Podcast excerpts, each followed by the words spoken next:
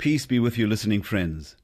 We greet you in the name of God, the Lord of peace, who wants everyone to understand and submit to the way of righteousness that He has established and have true peace with Him forever. We're happy to be able to return today to present your program, The Way of Righteousness. In our last lesson, we saw the Lord Jesus speaking to the crowds. He presented his teaching in parables which were loaded with eternal truth. However, most of the crowd did not grasp the meaning of these stories because their hearts were hardened. They did not appreciate the things of heaven, but only the things of earth. Most did not follow Jesus because he was the Savior of sinners. They accompanied him only because of the physical benefits they received from him. Today we will listen to more words spoken by the Lord Jesus. We will also see how he confirmed his words by performing a miraculous sign. Our lesson today is called the bread of life. Now let us continue in the Holy Book, the Gospel of Mark, chapter 6. The scripture says, The apostles gathered round Jesus. Then, because so many people were coming and going that they did not even have a chance to eat, he said to them, Come with me by yourselves to a quiet place and get some rest. So they went away by themselves in a boat to a solitary place. But many who saw them leaving recognized them and ran on foot from all the towns and got there ahead of them. When Jesus landed and saw a large crowd, he had compassion on them, because they were like sheep without a shepherd. So he began teaching them many things. By this time it was late in the day, so his disciples came to him. This is a remote place, they said, and it's already very late. Send the people away so that they can go to the surrounding countryside and villages and buy themselves something to eat. But he answered, You give them something to eat. They said to him, That would take eight months of a man's wages. Are we to go and spend that much on bread and give it to them to eat? How many loaves do you have? he asked. Go and see. When they found out, they said, Five, and two fish. Then Jesus directed them to have all the people sit down in groups on the green grass. So they sat down in groups of hundreds and fifties. Taking the five loaves and two fish, and looking up to heaven, he gave thanks and broke the loaves. Then he gave them to his disciples to set before the people. He also divided the two fish among them all. They all ate and were satisfied and the disciples picked up twelve basketfuls of broken pieces of bread and fish. The number of the men who had eaten was five thousand.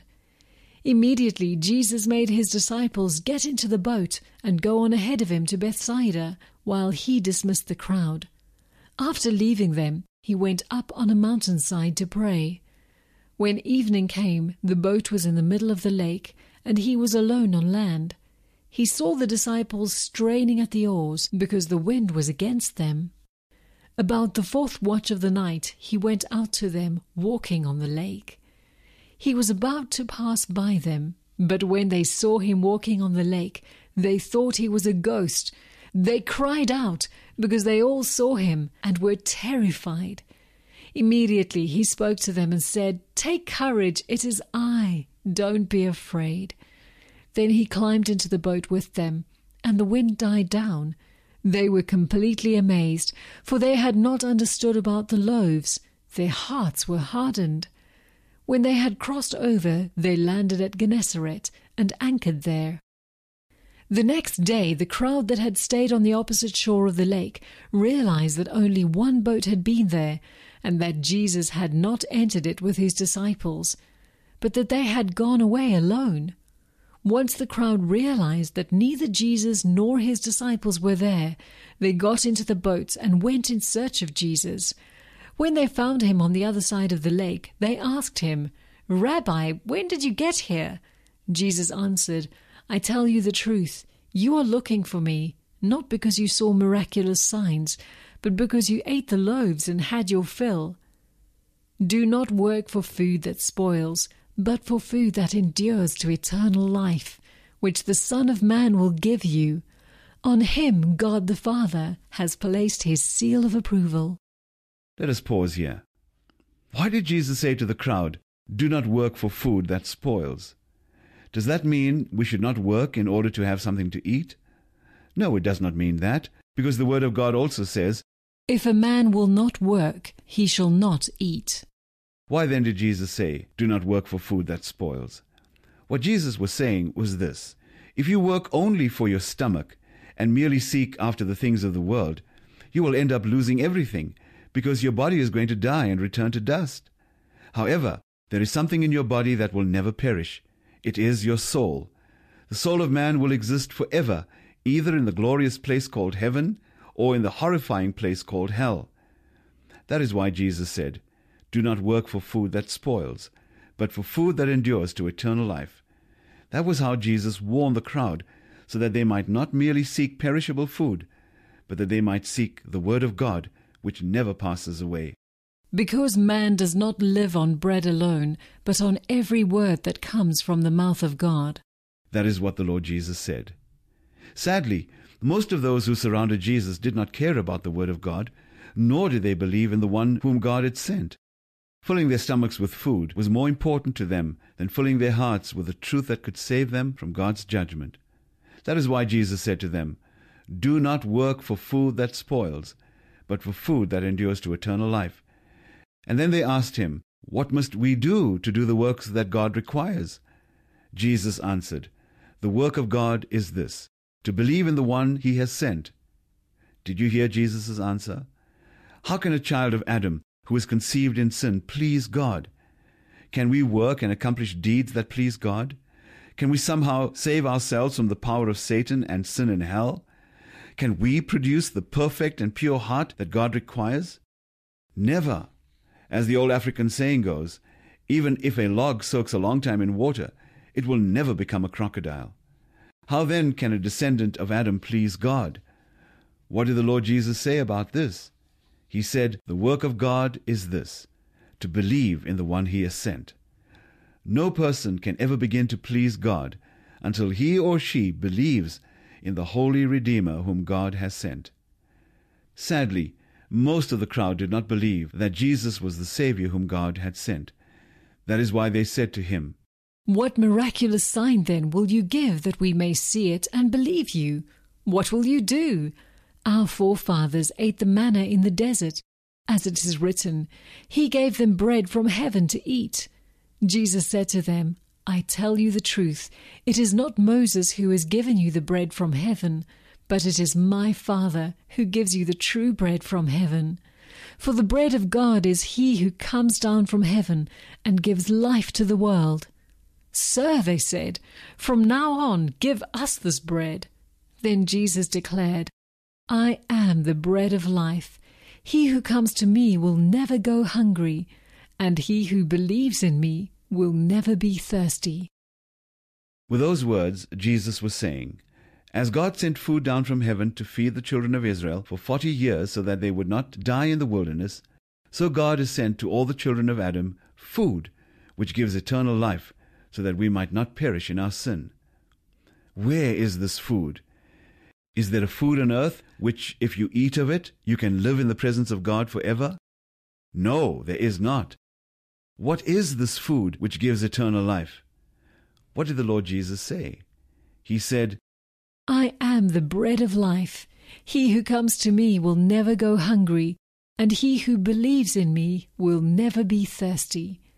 But as I told you, you have seen me, and still you do not believe. All that God the Father gives me will come to me, and whoever comes to me I will never drive away. For my Father's will is that everyone who looks to the Son and believes in him shall have eternal life, and I will raise him up at the last day. At this the Jews began to grumble about him, because he said, I am the bread that came down from heaven. They said, Is this not Jesus, the son of Joseph, whose father and mother we know? How can he now say, I came down from heaven? Stop grumbling among yourselves, Jesus answered. Everyone who listens to the Father and learns from him comes to me. No one has seen the Father except the one who is from God. Only he has seen the Father. I tell you the truth, he who believes has everlasting life. I am the bread of life. Your forefathers ate the manna in the desert. yet they died. But here is the bread that comes down from heaven, which a man may eat and not die. I am the living bread that came down from heaven. If anyone eats of this bread, he will live forever. On hearing it, many of his disciples said, This is a hard teaching. Who can accept it? Aware that his disciples were grumbling about this, Jesus said to them, Does this offend you? What if you see the Son of Man ascend to where he was before? The Spirit gives life, the flesh counts for nothing. The words I have spoken to you are spirit, and they are life. Yet there are some of you who do not believe. For Jesus had known from the beginning which of them did not believe, and who would betray him. From this time many of his disciples turned back and no longer followed him. You do not want to leave too, do you? Jesus asked the twelve. Simon Peter answered him, Lord, to whom shall we go? You have the words of eternal life. We believe and know that you are the Holy One of God. Thus many disciples turned away, no longer accompanying Jesus because of his difficult teachings. However, among those who followed Jesus were some who would not leave him because they were convinced that Jesus was the Messiah, the Holy One from God, the bread of life, the true food which gives eternal life. Yes, that is the way it is. Once you know who Jesus really is, and what he is like, and what he has done for you, you will never be satisfied with another master. Jesus is the only source of eternal life. He alone can satisfy the heart that hungers for assurance of salvation and a close relationship with God. How about you? Do you hunger and thirst for eternal life? Do you long to have confidence before God here on earth and in the life to come? Then consider this great invitation from the Lord Jesus, who says, Come to me, all you who are weary and burdened, and I will give you rest. I am the bread of life. He who comes to me will never go hungry, and he who believes in me will never be thirsty. Thank you for listening.